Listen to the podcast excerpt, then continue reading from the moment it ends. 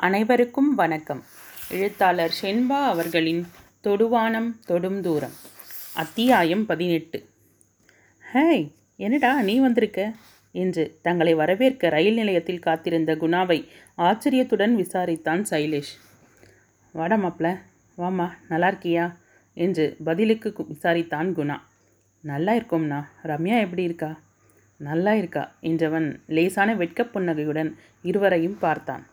என்னடா என்று சைலேஷ் விஷயத்தை யூகித்துவிட ஹேய் கங்க்ராட்ஸ்! என்றபடி நண்பனை அணைத்து கொண்டான். உற்சாகத்திலேயே விஷயத்தை புரிந்து கொண்ட மயூரி தனது வாழ்த்துக்களை தெரிவித்தாள். காரில் இருந்து இறங்கிய சைலேஷ் உள்ளே வந்துட்டு போடா என்று அழைத்தான். போய் ஆஃபீஸ் கிளம்பணும். உள்ளே வந்தால் லேட் ஆகிடும் நீ இன்னைக்கு தானே ஜாயின் பண்ணுற என்று கேட்டான். ஆமாம் ஒன் ஹவர் பர்மிஷன் போட்டிருக்கேன். சரி ஆஃபீஸில் பார்க்கலாம் என்று அவனுக்கு விடை கொடுத்தான் சைலேஷ். இருவரும் வீட்டினுள் நுழையும் போது யாரோ சமையலறையில் பாத்திரங்களை உருட்டும் சப்தம் கேட்டது. கதவை திறக்கும் சப்தம் கேட்டு எட்டி பார்த்தார் வடிவு. தயக்கமும் பதட்டமுமாக எப்படி இருக்கீங்க அத்த? என்று நலம் விசாரித்தாள் மயூரி. மகனை ஒரு பார்வை பார்த்தவர். ம் இருக்கோம் என்றபடி சமையலறைக்குள் சென்றார். விழிகளை உயர்த்தி கணவனை பார்த்தாள். அதிருப்தியான பார்வையை சட்டென மறைத்தவனாக வா என்ற சைகையுடன் தங்களது அறையை நோக்கி நடந்தான். அங்கே கட்டிலில் உறங்கிக் கொண்டிருந்த தங்கையை கண்டதும் முகம் இருக அப்படியே நின்றான். அவனது முகமாறுதலை கண்டவள் நீங்கள் காஃபி கே- சாப்பிட்றீங்களா? உட்காருங்க நான் கொண்டு வரேன் என்றபடியே அவன் கையில் இருந்த டிராவல் பேக்கை வாங்கி அறைக்குள் வைத்த பின்பே சமையலறைக்கு சென்றாள். காஃபி கோப்பையுடன் திரும்பிய வடிவு மயூரியை கண்டதும் அதை அவளிடம் கொடுத்தார். தேங்க்ஸ் அத்தை நானே போட்டிருப்பேனே நீங்கள் ஏன் சிரமப்படுறீங்க? இயல்பாக கேட்க முயன்றாள். அவளது கேள்விக்கு பதில் சொல்லாமல் தன்னையே பார்த்த மாமியாரின் பார்வையில் சற்றே நடுங்கி போனாள் மயூரி. தனது படபடப்பை மறைத்தபடி காஃபியை சைலேஷிடம் கொடுத்தாள். தேங்க்ஸ் நீ சாப்பிட்லையா? என்று கேட்டான். உங்களுக்கு மட்டும்தான் காஃபி தயாரித்தார்கள் என்று சொல்ல மனமில்லாமல் நான் குளிச்சுட்டு வந்துடுறேன் என்றவள் மாற்று உடையுடன் குளியல் அறைக்குள் புகுந்து கொண்டாள். தொடர்ந்து தண்ணீர் கொட்டும் சப்தம் கேட்டு எரிச்சலுடன் கண் விழித்த இனியா அறைக்குள் இருந்த பெட்டிகளை பார்த்ததும் விசுக்கென எழுந்தாள். முகத்தை கழுவி துடைத்தபடி ஹாலுக்கு வந்தவள் வாங்க புது மாப்பிள ஹனிமூனெல்லாம் முடிஞ்சுதா? என்ற கேலியுடன் அவன் எதிரில் அமர்ந்தாள். பேப்பரிலிருந்து கண்களை அகற்றியவன் எரிச்சலுடன் தங்கையை பார்த்தான். சரவணனும் ரித்துவும் எங்க? என்று கேட்டான். ம் அவர் ஆஃபீஸ்க்கு லீவ் போட முடியாதுன்னு கிளம்பிட்டார். அந்த சின்னதும் பாட்டி தான் வேணும்னா அதுவும் கிளம்பி போயிருச்சு என்றாள். அதே நேரம் கேட்காமலேயே தன் மகளுக்கு காஃபியை கொண்டு வந்து கொடுத்து விட்டு சென்ற அன்னையை கையால் ஆகாத்தனத்துடன் பார்த்தான். நீ எப்போ கிளம்ப போற? என்ற அடுத்த கேள்வியை அவன் கேட்டதும் இனியாவின் முகம் கோபத்தில் சிவந்தது. எங்கள் அம்மா வீட்டுக்கு நான் வந்திருக்கேன். உனக்கு ஏன் கண்ணை உறுத்துது? என்று கோபத்துடன் கேட்டாள். முகம் இருக தங்கையை முறைத்தான் சைலேஷ். இனியா! என்று அதட்டலாக ஒலித்த தந்தையின் குரலில் சட்டென எழுந்து நின்றாள் அவள். வளர்ந்திருக்கிய தவிர என்ன பேசணும்னு கொஞ்சமாவது தெரியுதா? அண்ணன்கிட்ட எப்படி பேசணும்னு தெரியாது உனக்கு. நியாயமா இந்த கேள்வியை நாங்கள் கேட்டிருக்கணும் என்ற தந்தைக்கு பதில் சொல்ல முடியாமல் திணறி நின்றாள். போ போய் வேலையை பார் என்றதும் சமையலறை வாசலில் நின்றிருந்த அன்னையை நோக்கி சென்றாள். எப்பப்பா வந்த? என்றபடி மகனிடம் பேச ஆரம்பித்தார் கேசவன். அறையிலிருந்து வந்த மயூரி மாமனாரிடம் பேசிவிட்டு திரும்ப எதிரில் வந்த இனியாவை பார்த்து முருவளித்தாள் வந்த ஒரே வார்த்தையில் எங்கள் அண்ணனை மாத்திட்டல்ல? என்று கோபத்தை எல்லாம் வார்த்தைகளால் கொட்டிவிட்டு சென்றாள் அவள். மாமியார் நாத்தனாரின் போக்கு அவளுக்கு கவலையை கொடுத்தாலும் சமாளித்து விடலாம் என்ற நம்பிக்கையுடன் புன்னகைத்து கொண்டாள். காலை உணவை டேபிளில் அடுக்கிய மயூரி அனைவரையும் அழைத்து பரிமாற ஆரம்பித்தாள். பரவாயில்லையே வடிவு வந்ததும் மருமக கையில் சமையல் டிபார்ட்மெண்ட்டை ஒப்படைச்சிட்டியே என்று சிரித்தார் கேசவன். அவர் வாயை திறக்காமல் அமர்ந்திருந்தார். நீயும் உட்காருமா என்றார். இருக்கட்டும் அம்மா நான் அப்புறம் சாப்பிட்டுக்கிறேன். நாம தானே இருக்கோம் எடுத்து போட்டுக்கலாம் உட்காரு என்ற சைலேஷ். ஒரு தட்டில் அவளுக்கு பரிமாறியபடி அப்பா மயூரி உங்ககிட்ட என்னமோ கேட்கணுமாம் என்றான். தாயும் மகளும் ஒருவரை ஒருவர் பார்த்து கொண்டனர். என்னம்மா விஷயம்? சொல்லுமா என்றார் கேசவன். நான் தொடர்ந்து வேலைக்கு போகலாமா என்று இழுத்தாள். அவளை இடைமறித்த கேசவன் உன் வீட்டுக்காரன் என்ன சொல்கிறான் என்று கேட்டார். அவர் அது ஏன் விருப்பம்னு சொல்லிட்டார் மாமா. அடுத்ததாக நீ என்ன முடிவு செஞ்சுருக்க? என்றார் அவர். ஓரப்பார்வையில் தன்னை பார்த்து கொண்டிருந்த மாமியாரையும் நாத்தனாரையும் பார்த்தவள் சைலேஷை நிமிர்ந்து பார்த்தாள். அவன் ஆதரவாக அவளது கரத்தை தட்டி கொடுத்து புன்னகைத்தான். நான் தொடர்ந்து வேலைக்கு போகணும்னு தான் நினைக்கிறேன் அம்மா எனக்கு தன்னம்பிக்கையையும் வாழ்க்கையில் ஒரு பிடிப்பையும் கொடுத்ததே இந்த வேலைதான் என்றாள். அப்புறம் ஏம்மா உன்னோட தன்னம்பிக்கையையும் வாழ்க்கையையும் அடுத்தவங்களோட முடிவுக்கு விடுற? அதோட சில விஷயங்களில் நீ தான் முடிவெடுக்கணும். ஏன்? நீ மட்டும்தான் முடிவெடுக்கணும். மற்றவங்களோட கருத்துக்களை எல்லாம் கேட்டுக்கலாமே தவிர அதையே முடி முடிவாக எடுத்துக்கக்கூடாது. உன் வாழ்க்கையை உன்னை விட யாராலையும் மேம்படுத்திக்க முடியாது. எந்த காரணத்தை கொண்டும் வேலையை மட்டும் விட்டுடாதே என்றார் சிரித்தபடி. மலர்ந்த முகத்துடன் ம் சரிங்க மாமா என்றாள். அத்தியாயம் பத்தொன்பது. சமையலறையில் நின்றிருந்த மனைவியை மயு இன்னும் இங்கே என்ன வேலை? வா வா உனக்காகத்தான் வெயிட்டிங் என்ற சைலேஷ் அவளது கரத்தை பற்றி ஹாலுக்கு அழைத்து வந்தான். தாங்கள் ஊரிலிருந்து அனைவருக்கும் வாங்கி வந்திருந்த பொருட்கள் அடங்கிய ஏர்பேக் டீப்பாய் மீது வைக்கப்பட்டிருப்பதை பார்த்தாள். நான் இங்கே இருக்கேன். நீங்கள் முதல்ல அத்தையையும் மாமாவையும் கூப்பிடுங்க என்று சிரித்த முகமாகவே சொன்னபடி தனது கரத்தை அவனிடமிருந்து விடுவித்து கொண்டாள். ஓகே மேடம் என்றவன் புன் புன்னகையுடன் அப்பா கொஞ்சம் இங்கே வாங்களேன் என்றதும் வராண்டா அருகில் அமர்ந்து தினசரியில் ஆழ்ந்திருந்த கேசவன் எழுந்து வந்தார். அதுவரை முகத்தை தூக்கி வைத்தபடி அமர்ந்திருந்த இனியா மெல்ல எழுந்து வந்து அண்ணனின் அருகில் அமர்ந்தாள். அப்பா இது உங்களுக்கு என்றபடி ஒரு ஸ்வெட்டரை கொடுத்தவன். அம்மா என்றபடி அன்னை அமர்ந்திருந்த பக்கமாக திரும்பி அம்மா இது உங்களுக்கு என்று ஒரு சால்வையை பிரித்து அவருக்கு போர்த்தி விட்டான். அடேங்கப்பா பரவாயில்ல மருமகளே மாமியாருக்கு பிடிச்ச நிறத்திலேயே வாங்கிட்டு வந்துட்டியே என்று சிரித்தார் கேசவன். சால்வையை தன் மீதிருந்து எடுத்து பார்த்த வடிவு அதை சோஃபாவின் மீதே போட்டுவிட்டு தனது அறைக்கு செல்ல என்ன செய்வதென்று தெரியாமல் மனைவியை பார்த்தான் சைலேஷ். அவளோ இரு கைகளையும் கோர்த்து கொண்டு சுவற்றில் சாய்ந்து நின்றபடி சலனமில்லாமல் அவனையே பார்த்தாள். மயூரி தனது உணர்வுகளை தனக்குள் மறைத்து கொண்ட போதும் ஆண்கள் இருவரும் தங்களது உணர்வுகளை வெளிக்காட்டாமல் இருக்க பிரம்ம பிரயத்தனம் செய்து கொண்டிருந்தனர். மறந்தே போயிட்டேன். நான் இந்த துணிகளை மொட்டை மாடியில் போட்டுட்டு வந்துடுறேன் என்று துவைத்த துணிகளை எடுத்துக்கொண்டு அங்கிருந்து வெளியேறினாள் மயூரி. அங்கே நடந்ததை பற்றி சற்றும் அலட்டிக்கொள்ளாத இனியா இது எனக்குத்தானே? என்றபடி அங்கிருந்த புடவையை எடுத்து பிரித்து பார்க்க ஆரம்பித்தாள். தனது பரிதாப பார்வையை தவிர்க்கவே அங்கிருந்து விலகிச் செல்கிறாள் என்பதை புரிந்து கொண்ட கேசவன் ஒரு பெருமூச்சுடன் வராண்டாவில் சென்று அமர்ந்தார். தங்கையின் குடும்பத்திற்காக என்று வாங்கியவற்றை அவளிடம் கொடுத்துவிட்டு பெற்றோரின் அறைக்கதவை தட்டி அம்மா என்று அழைத்தான் மகனது அழைப்பை கேட்டதும் பீரோவில் எதையோ தேடிக்கொண்டிருந்த வடிவு திரும்பி பார்த்து உள்ளவாப்பா என்றார். தலையை கோதிக்கொண்டே அங்கிருந்த சோஃபாவில் அமர்ந்தான் அவன். அவன் எதிரில் வந்து நின்றவர் என்னப்பா நாங்கள் என்னைக்கு தனி கொடுத்தனும் போகணும்? என்று இறுகிய முகத்துடன் கேட்க அதிர்ந்து போனான் சைலேஷ். அம்மா என்னை இவ்வளோ கேவலமாக நினச்சிட்டிங்களா? என்றான் ஆதங்கத்துடன். ஓ அப்போ நீ அதை பற்றி பேச வரலையா? இது நீ வாங்கின வீடாச்சே அதனால் நாங்கள் தானே வெளியே போயாகணும் ஏம்மா இப்படியெல்லாம் பேசுகிறீங்க இன்னுமா உங்கள் கோபம் குறையல? என்று பரிதாபமாக கேட்டான். மகனது வேதனை நிறைந்த குரல் வடிவாம்பாலை உலுக்கியது. தனது பதிலை எதிர்பார்த்தபடி அமர்ந்திருந்தவனது முகத்தை பார்த்தார். எங்கே தனது வைராக்கியமெல்லாம் தளர்ந்து விடுமோ என்ற பயத்துடன் வலுக்கட்டாயமாக மீண்டும் அதை இழுத்து பிடித்து கொண்டு கட்டிலில் அமர்ந்தார். அன்னையின் பிடிவாத குணம் தெரிந்த போதும் சைலேஷ் பொறுமையுடன் அமர்ந்திருந்தான். அவனுக்கு கோபம் எரிச்சல் வருத்தம் என்று எல்லாம் இருந்தபோதும் ஏட்டிக்கு போட்டியாக செய்வதால் எதுவும் ஆகப் போவதில்லை என்பதையும் அறிந்திருந்தான். தனது பாராமுகம் கூட மயூரியின் மீதான அன்னையின் கோபத்திற்கு தூபம் போட்டது போலாகிவிடும் என்று அவனுக்குமே புரிந்துதான் இருந்தது. அதோடு காலையிலிருந்து வீட்டில் நடந்து கொண்டிருக்கும் விஷயங்களை பார்த்து கொண்டும் இருந்தானே. இதை இப்படியே நீட்டிக்க விடக்கூடாது. மயூரியை பற்றி அன்னை புரிந்து கொண்டால் இந்த கோபமெல்லாம் அர்த்தமற்றதாகிவிடும். அதற்கான முதல் முயற்சியாக தான் சற்று இறங்கிச் சென்றால் தவறில்லை என்ற முடிவுடன் தான் அன்னையிடம் பேச வந்திருந்தான்.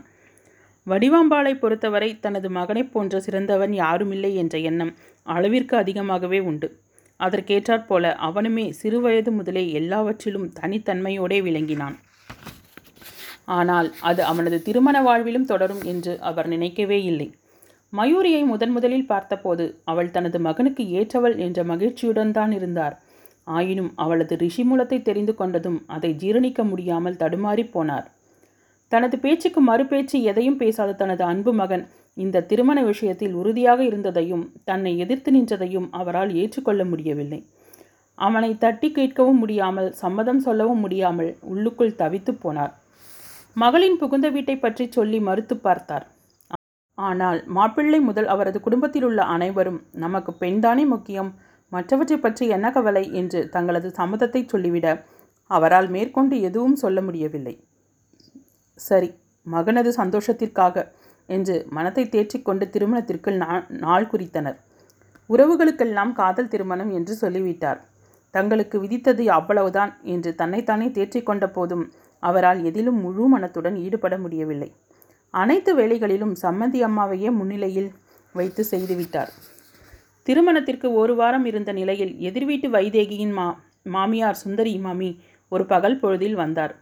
வடிவும் யதார்த்தமாக பேசிக்கொண்டிருக்க ஏம்மா வடிவு என்று ரகசிய குரலில் அழைத்தவர் ஓ மருமகளை பற்றி கேள்விப்பட்டதெல்லாம் உண்மையா என்று கேட்டதும் வடிவாம்பாளின் இதயம் தாறுமாறாக துடிக்கத் தொடங்கியது. ஐயோ இந்த அம்மாவுக்கு தெரிந்தது போல இன்னும் எத்தனை பேருக்கு தெரியுமோன்னு தெரியலையே. தெரியாதவங்களுக்கு கூட இந்த அம்மாவே பரப்பிவிடுமே என்று தவிப்புடன் பார்த்தார் அதெல்லாம் ஒன்றும் இல்லையே.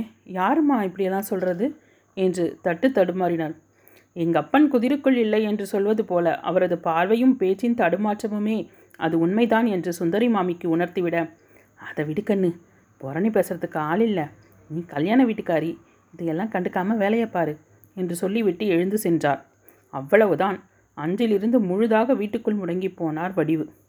அரண்டவன் கண்ணுக்கு இருண்டதெல்லாம் பேய் என்பது போல யாராவது தன்னை பார்த்தோ தங்களது வீட்டை பார்த்தோ பேசிக்கொண்டே சென்றால் இந்த விஷயத்தை பற்றித்தான் பேசுகிறார்கள் என்றெண்ணி தனக்குள் குஞ்சிப்போனார் திருமணத்திற்கு வந்திருந்தவர்களை வரவேற்கக்கூட அவருக்கு அவமானமாக இருந்தது. தன்னிடம் யாரும் எதுவும் கேட்டு விடுவார்களோ என்ற பயத்துடனேயே இந்த திருமணம் எப்போது முடியும் என்று காத்திருந்தார். மகனது திருமணத்தை ஊரே மெச்சும்படி நடத்த வேண்டும் என்று தான் கண்ட கனவெல்லாம் காய்ச்சல் கரைந்த கற்பூரமாக போய்விட அழக்கூட தைரியமில்லாமல் நடமாடிக்கொண்டிருந்தார் மணவரையில் மகனருகில் வந்தமர்ந்த மயூரியை கண்டதும் தங்களது குடும்பமானம் ஊரார் வாய்க்கு அவளாக போனதற்கு இவள்தானே காரணம் என்ற மொத்த கோபமும் அவள் மீது தாவியது. ஆயினும் மகன் மீதிருந்த பாசத்தால் தனது கோபத்தை அடக்கிக் கொண்டார். தன்னுடைய கோபம் மகனது வாழ்வை சிதைத்து விடுமோ என்று அஞ்சியே அவர்கள் வீட்டிற்கு வரும் நேரத்தில் மகளை அழைத்து கொண்டு கோவிலுக்கு சென்றார். மனைவியை அழைத்து கொண்டு மகன் தேனிலவுக்கு சென்றுவிட மயூரியின் மீது இருந்த கோபம் வெறுப்பாக மாறியது. ஒரு வாரத்திற்கு பிறகு வீட்டிற்கு வந்தவர்களிடம் அவர் ஒரு வார்த்தை கூட பேசவில்லை. மயூரி குளித்துவிட்டு சமையல் அறைக்கு வந்ததுமே தான் செய்து கொண்டிருந்த வேலையை அப்படியே விட்டுவிட்டு வெளியே வந்து விட்டார். வந்த முதல் நாளே எது எங்கே எப்படி என்று தெரியாமல் தட்டு தடுமாறி தேடி எடுத்து சமையலை முடித்தவளை கண்டும் காணாமல் அழுத்தமாக அமர்ந்திருந்தார். இப்போதும் மகன் தன்னை சமாதானம் செய்ய வந்திருப்பது தெரிந்த போதும் அவனிடம் முகம் கொடுத்து பேசாமல் அமர்ந்திருந்தார். உள்ளுக்குள் அவனுக்காக துடித்த பாசத்தை முகத்தில் பிரதிபலித்து விடாமல் அமர்ந்திருந்தார். அன்னையின் பதிலுக்காக காத்திருந்தவன் ஏதோ சொல்ல முயல அவனை கை நீட்டி தடுத்தார். இங்கே பாரு சைலேஷ் பிடிக்காத சில விஷயங்கள் நடக்கும்போது அதை மனசு ஒத்துக்கிறதில்ல. சிலதை கட்டாயத்துக்காக ஏற்றுக்கலாம் சிலதை போக போக பழகிக்குவோம். அதே நேரம் சிலதை எந்த காலகட்டத்திலையும் ஏற்றுக்கவே மாட்டோம்.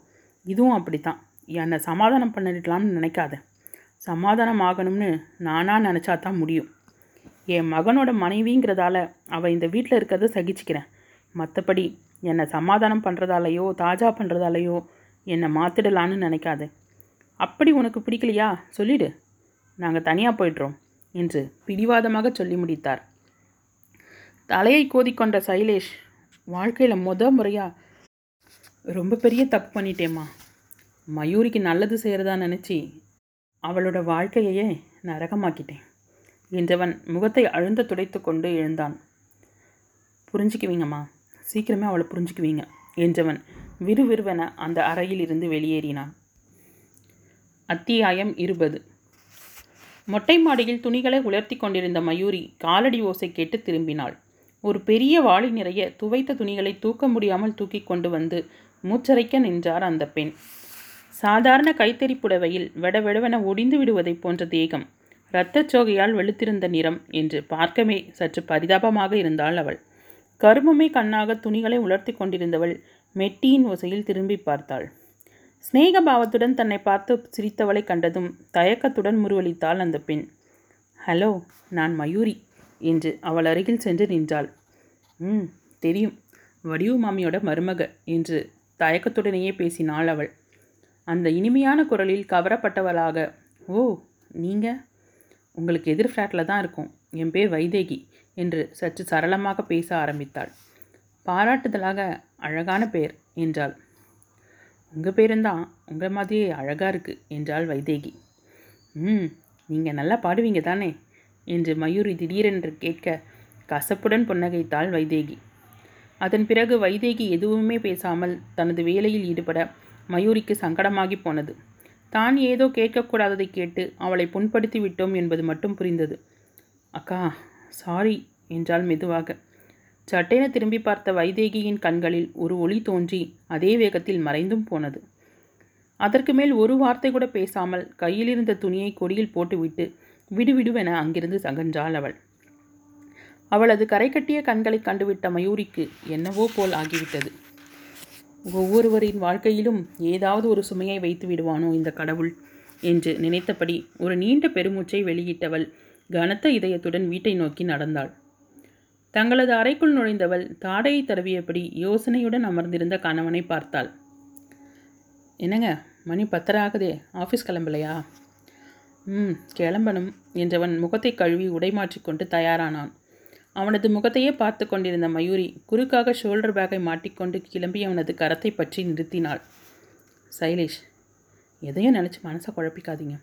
சீக்கிரமே எல்லாம் சரியாயிடும். திகைப்புடன் பார்த்தவன் மயூ? என்று தவிப்புடன் அழைத்தான். நீங்கள் என் பக்கத்திலே இருக்கும்போது எனக்கு என்ன கவலை?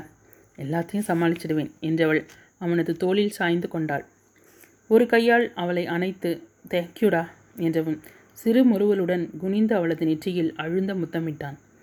இமைகளை மூடி புன்னகையுடன் அவனது காதலை ஏற்றுக்கொண்டவள் டைமாச்சு என்றாள். இளநகையுடன் அவளிடமிருந்து விலகியவன் ஈவினிங் ரெடியாரு குணா வீட்டுக்கு போயிட்டு வந்துடலாம் என்றான். ம் என்று அழகாக தலையசைத்து அவனுக்கு விடை கொடுத்தாள். ஹாய் ரம்யா வாழ்த்துக்கள் என்ற சந்தோஷ அழைப்புடன் தோழியை அணைத்து கொண்டாள் மயூரி. தேங்க்யூ மயூ என்று கூச்சத்துடன் புன்னகைத்தவளை அன்புடன் பார்த்தாள். தேங்க்ஸோட விட்டுலான்னு நினைப்பா? கட்டாயம் ட்ரீட் வேணும். அவ்வளோதானே கொடுத்துட்டா போச்சு என்று பெண்கள் இருவரும் வளவளத்து கொண்டிருக்க ஆண்கள் இருவரும் அவர்களை பார்த்து சிரித்து கொண்டிருந்தனர். அண்ணா நாங்கள் சண்டே ஃப்ரீ தான். வசதி எப்படி? அதுக்கு என்ன கொடுத்துட்டா போச்சு. ஷரட்டனா ரெயின் ஃப்ரீயா எங்கே வேணும்? என்று சிரிப்புடன் கேட்டான் அவன். ஐயோ ஆசைப்படலாம். ஆனால் பேராசைப்படக்கூடாது என்றாள். ஹலோ நாம் என்ன தினமுமா அங்கே போய் சாப்பிட போகிறோம் தங்கச்சி ஆசைப்பட்டு கேட்டால் செய்ய மாட்டோமா? என்றான் குணா உங்கள் வார்த்தையே போதும். இதுக்கு மேலே என்ன வேணும்? உள்ளுக்குள் சற்று நெகிழ்ந்து போனாள். அவளது முகபாவத்தை வைத்தே அதை புரிந்து கொண்ட சைலேஷ் போதண்டா உங்கள் பாசமழையில் நனைஞ்சு எங்கள் ரெண்டு பேருக்கும் ஜலதோஷமே பிடிச்சிடும் போல என்று இருவரது பேச்சிற்கும் இடையில் புகுந்தான். பொறாம என்று இழுத்தான் குணா. லைட்டா என்று சந்தோஷ் தலையசைக்க அங்கே சிரிப்பும் கலகலப்புமாக நேரம் சென்றது. மாடியில் பேசி சிரித்து கொண்டிருந்தவர்களது சப்தம் கீழே இருந்த குணாவின் பெற்றோரின் காதுகளுக்கும் எட்டியது. எந்த கஷ்டத்துக்கு ஆரம்பமாக இவ்வளவு சத்தமாக சிரிக்குதுங்களோன்னு தெரியலை. இந்த சைலேஷ்க்கு இப்படி ஒரு வாழ்க்கையை அமையணும். இவ்வளோ நாளாக இந்த குணாவும் ரம்யாவும் இந்த பொண்ணை பற்றி ஒரு வார்த்தை சொல்லிச்சுங்களா? இவளை பற்றி முதல்லையே தெரிஞ்சிருந்தா இந்த வீட்டு வாசப்படியே ஏற விட்டுருக்க மாட்டேன். எல்லாம் தலைவிதி. நம்ம வீட்டில் இருக்கிறதுங்க சரியாக இருந்தால் எல்லாம் சரியாக தான் இருக்கும். என்னத்தை சொல்ல? என்று நீட்டி முழக்கினார் குணாவின் பாட்டி. ஐயோ அத்தை எதுக்கு நீங்கள் இப்படி புலம்பிகிட்ருக்கீங்க அவங்க காதில் விழப்போகுது. அவரை சமாதானப்படுத்தும் நோக்குடன் பேசினார் குணாவின் அன்னை. அதே நேரம் வெளியில் இருந்து வீட்டிற்குள் வந்த குணாவின் தந்தை என்னம்மா இங்கே நின்றுட்டுருக்க என்று மாடிப்படி அருகில் நின்றிருந்த மயூரியிடம் கேட்டார். அது தண்ணி ரம்யாவுக்கு என்று தடுமாறினாள் அவள். வார்த்தைகள் கூட கோர்வையாக வராமல் தொண்டையில் சிக்கி தவித்தது. அதுக்கு இங்கே நிற்கணுமா? என்று சிரித்தபடியே சொன்னவர். வராண்டாவில் அமர்ந்திருந்த மனைவியை அழைத்து தண்ணீர் கொடுக்க சொல்லிவிட்டு உள்ளே சென்று விட்டார். வராண்டாவிலேயே இருந்த தண்ணீர் பாட்டிலை தயக்கத்துடன் எடுத்து கொடுத்த குணாவின் அன்னையை நிமிர்ந்து பார்க்காமலேயே வாங்கி கொண்டு சென்றாள்.